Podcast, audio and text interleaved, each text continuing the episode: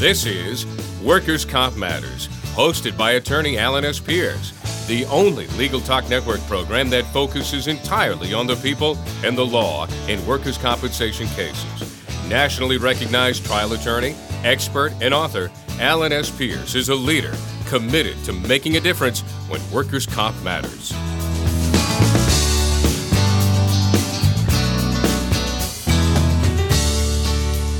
Welcome to Legal Talk Network and Workers' Comp Matters. Uh, I'm your host. My name is Alan Pierce. I'm an attorney in Salem, Massachusetts, with the law firm of Pierce, Pierce, and Napolitano, and we're happy to bring you another edition of Workers' Comp Matters with our guest Tom Holder.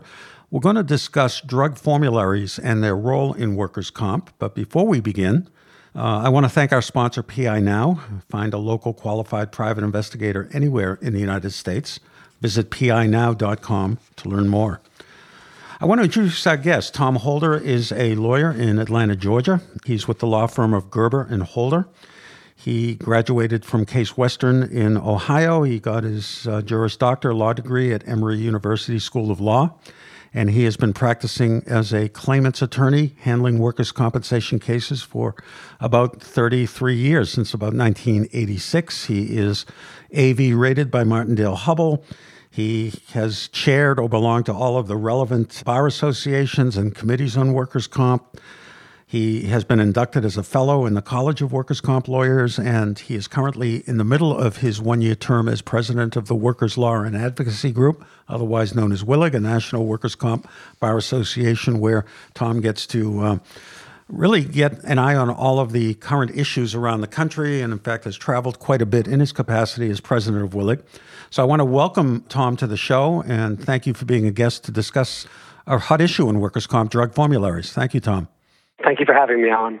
All right, before we really get into our topic, um, since you have been quite busy as president of WILG, you've had the opportunity to um, meet a lot of our members and um, travel to a lot of states in which workers' comp is and has uh, some issues going on. Maybe we could just begin with just a couple of minutes of your overview of the first half of your term as president, what you're picking up around the country of, as to issues that are of concern to people who deal in the law of workers' comp. Yeah, so thank you, Alan. Um, as you said, I was inducted in our convention at the end of October, and I've probably spoken on about eight or nine different occasions. WILG is a national organization, and as such, we also have some regional conferences. So I've spoken at the Northeast Regional Conference in New York, and I've recently spoke at the Southeast Regional Conference in New Orleans. And at those conferences, we had lawyers from those parts of the country come to discuss workers' compensation issues.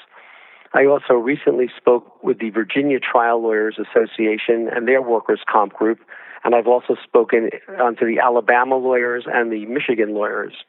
Later on, eh, actually next month, I'll be going to Delaware, and I'm planning on going up to Maine in August to discuss various workers' compensation issues with the lawyers in those states. I think that we are talking about an issue that is very relevant to practitioners throughout the country that of opioids, what is the best way to manage the infusion of opioids into the entire healthcare system. And I think that our talk today is very timely because I think that is the most important issue right now.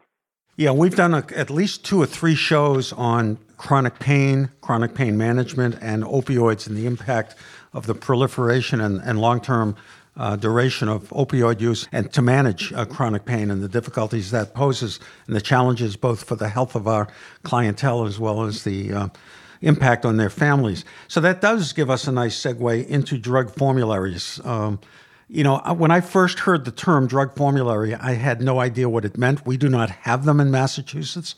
So perhaps we could begin by having you describe what is a drug formulary.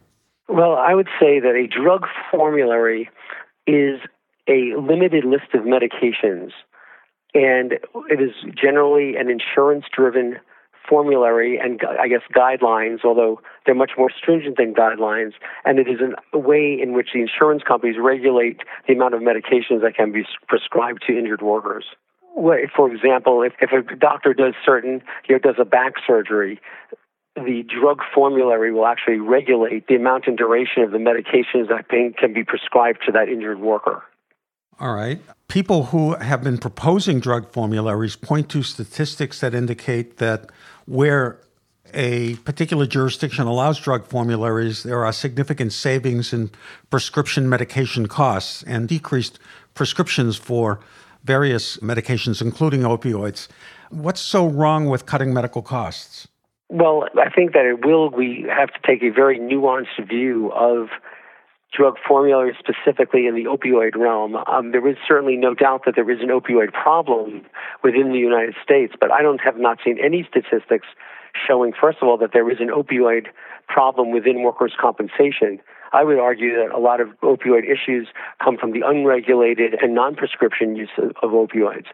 The problem is that there are a number of problems. Besides that, another issue is that in workers' compensation, a lot of alternative types of theories of modalities for treatment, such as chiropractic or allowing for yoga as a, a back strengthening method, is not allowed.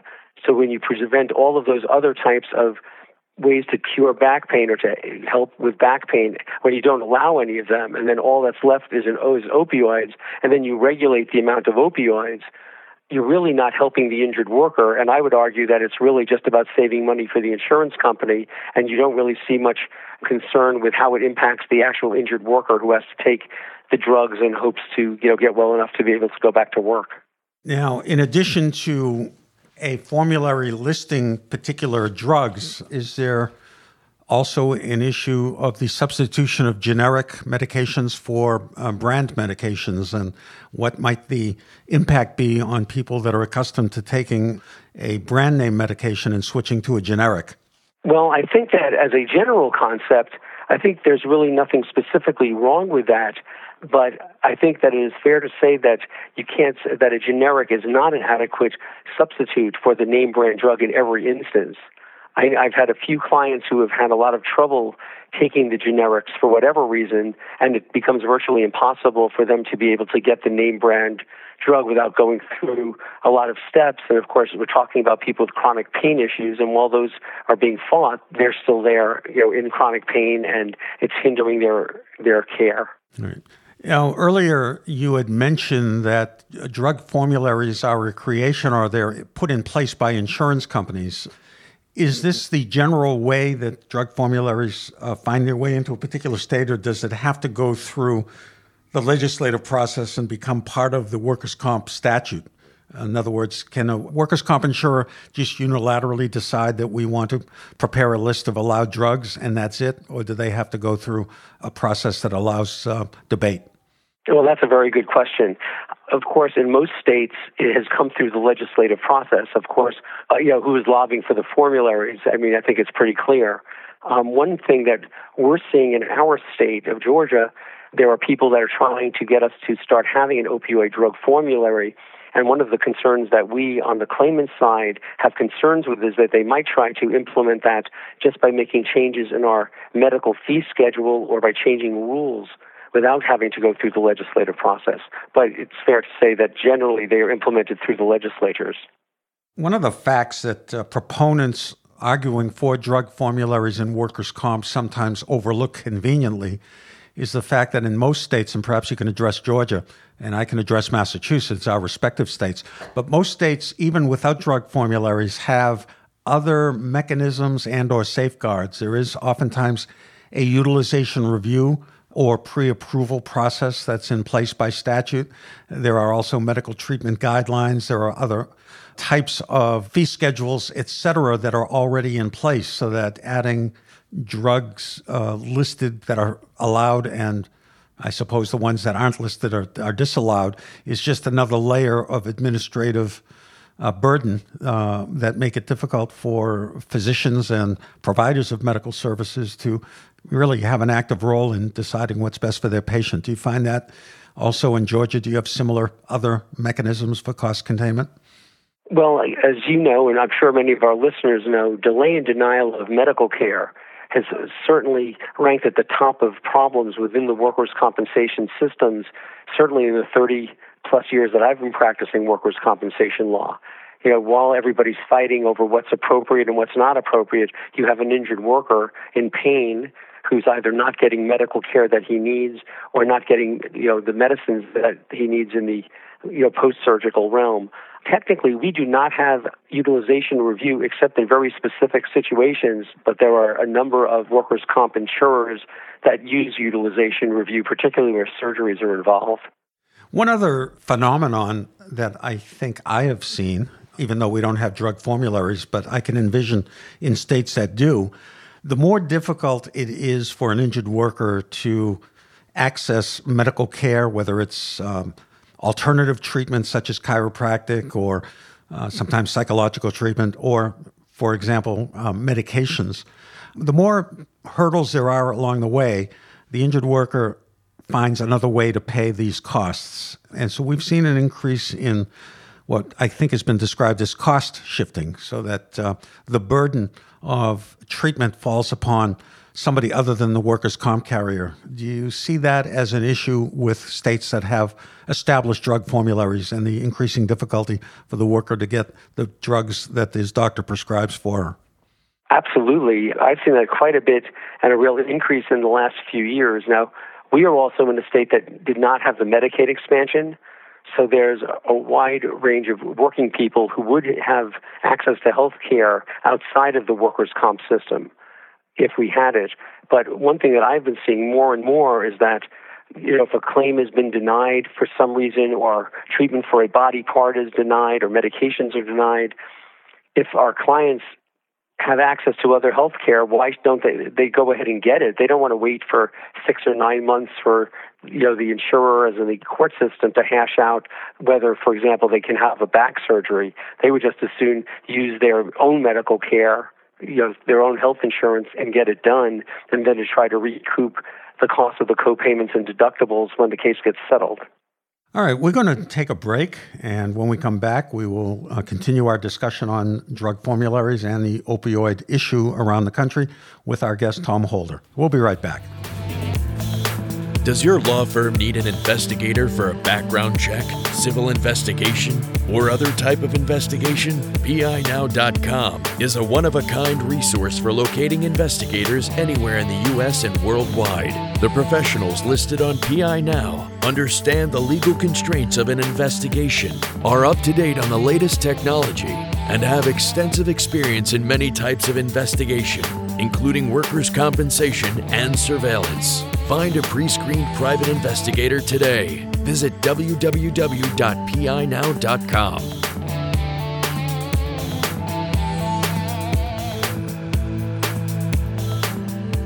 Okay, welcome back. This is Alan Pierce again with Tom Holder. We're going to pick up on our conversation of drug formularies. Tom, give us an idea of maybe some or most of the states that have drug formularies and workers' comp already in existence. All right, I'd say there are about 13 states that have drug formularies. Um, I think, to my mind, Texas and Washington are probably the most known. I think that their formulary models have been used in some other states. They're kind of spread out. There's a, a number of them in the Northwest. I know in the South, we're always viewed to be a target because of our generally conservative legislatures. You know, it, it's a um, a state that might be more amenable to something like drug formularies. Mm-hmm. Now, when drug formularies are introduced into a workers' comp bill or a piece of legislation, and it goes through the process, there have been states, have there not, where the proposals to establish such formularies have been defeated by, I presume, people that are expressing an interest for the injured worker, be it organized labor, uh, groups like WILG, uh, groups of um, injured workers, or even perhaps some medical providers themselves. Is that generally a fair statement that the opposition comes from those groups? Yes, I think actually my my home state of Georgia would be a good example. Um, as I said before, there's a very strong interest in having at least an opioid drug formulary in Georgia. Um, injured workers advocates, as attorneys, um, we're looking for other allies such as organized labor, which of course is not that great in the South, but also aligning with with doctors you know, we can or, reorganize around also try to align ourselves with the Medical Association of Georgia because most doctors are not in favor of drug formularies either because they don't want an insurance company telling them how to practice law. And Practice medicine. That, I'm sorry, practice medicine. That's right. It's sometimes the law and medicine overlap, as we know. Um, you know, one thing is that WILG has a position, has come out with a position paper with alternatives that WILG thinks would be good alternatives to a drug formulary, and one of them is to emphasize the quality of care rather than an arbitrary reduction in the number of type or type of prescriptions. And that's, of course, where we are in complete alignment with the doctors. Yeah, one of the one of the things I found is that insurance carriers or employers that have to pay the premium associated with the cost of a workers' comp case, you know, they'll they'll take a look at something like the cost of OxyContin or the cost of fentanyl or the cost of other types of narcotic pain meds, and they will work very hard to control those costs. But when it comes to expressing a willingness to pursue other modalities, whether it's pharmacological or psychosocial counseling or alternative medicines, they don't want to pay for that either. So, from my perspective, having a drug formulary or arbitrary limitations on the type or amount or duration that a physician can prescribe drugs oftentimes leaves my clients or the injured workers sort of left hanging uh, if they've been taking oxycodone or OxyContin or other types of medications for which they've become habituated, and all of a sudden it is cut off because it doesn't meet certain criteria, who's looking out for them? How do, how do we deal with that? I completely agree. Um, as you may know, my longtime law partner retired in September, and I took over a number of his cases. And in one of his cases, his client had been taking very heavily regulated opioids for about 15 years, and it's been doing the job, and she's been able to function, and she's you know very heavily monitored, so there's no abuse. And now all of a sudden, she went to see her doctor, and her doctor said, "I can't prescribe these for you anymore." What is she supposed to do at that point? And um, yeah. You know, I would argue that in certain situations, that's the type of thing that will drive people to taking non prescription and street drugs, and that's when problems really begin. Right. And, you know, one of the other things we, we really ought to remind our audience that over the last few years, because opioid overdependence is a problem and it does have adverse health effects, a lot of things have already been instituted by federal law, by state law, and by just good medical practice. And that is the contract that the recipient of opioids has to sign with his or her doctor, talking about, you know, not seeking drugs from another source, required urine testing, you know, blood testing and close monitoring, seeing the doctor every four weeks that is prescribing these meds, so that there are already in place between doctor and patient a number of safeguards. And yes, are there situations where this is abused or doctors exceed their authority? Yes, it is. But um, the question is whether or not a listing of drugs that are allowed and uh, a blanket rule that covers everybody is is really you know the best way to combat the isolated problems that exist. Yes, um, I have a couple of comments about that. Um, there's a website called statnews.com, which is a website that has a lot of information in the health field. So I look at it every now and again. And on December 6th of last year, there was an article in it called Overzealous Use of the CDC's Opioid Prescribing Guideline is Harming Pain Patients. And it's a very scholarly article.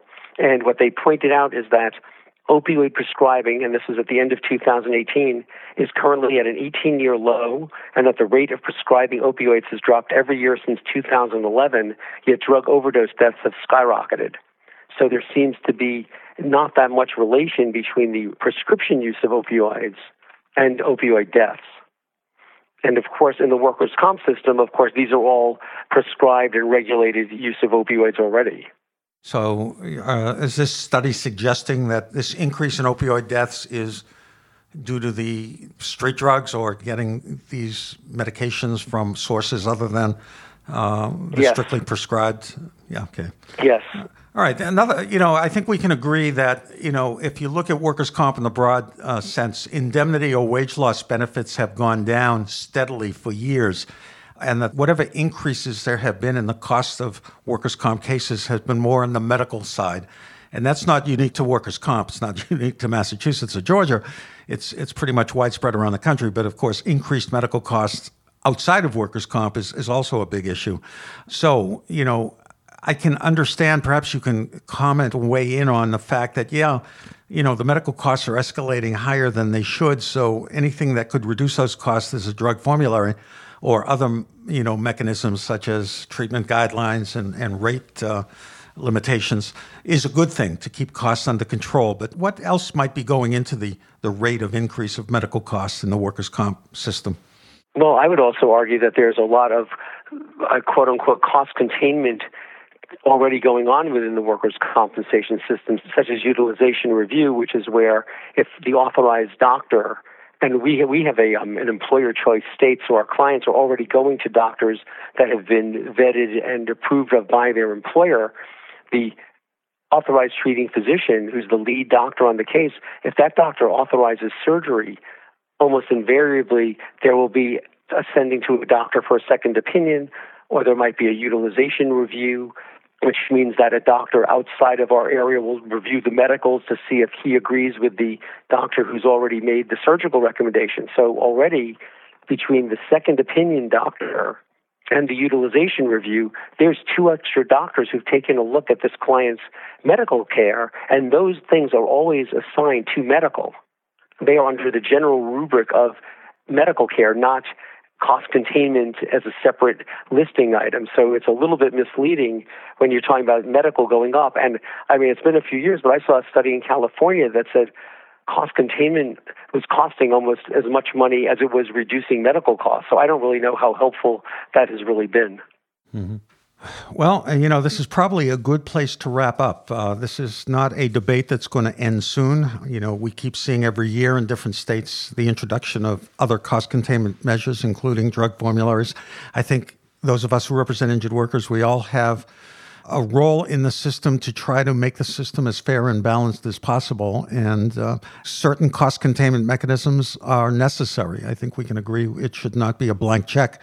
But by the same token, we have to make sure that whatever is proposed is not only fair to the physicians who treat our clients, but also more importantly to our clients themselves. So, Tom, I want to thank you for being a guest. If somebody wants to reach you or get some more information, how could they reach you? What's your email address? They can reach me at T Holder at G E R B E R H O L D E R L A W dot com. That's GerberHolderLaw dot com. And please feel free to contact me if you have any questions. All right. Well, that concludes our discussion on drug formularies with our guest, Tom Holder. Thank you for listening. Look forward to our next show here on Workers' Comp Matters. This is Alan Pierce. Thanking you for listening and go out and make it a day that matters. Bye bye.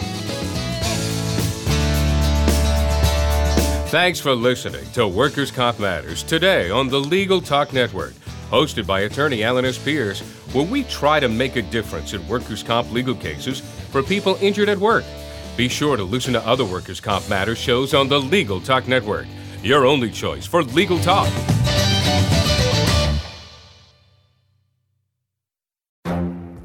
The Lunch Hour Legal Marketing Podcast, your resource for the tips and tactical advice you need to grow your business. Plus, keep up with the news and commentary you crave to stay one step ahead. It's hosted by me, Gyi Tsakalakis.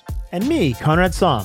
Every other week, we break down the issues holding back your marketing strategy and talk about the changes you need to be prepared for. Check out the Lunch Hour Legal Marketing Podcast wherever you get your podcasts or on YouTube.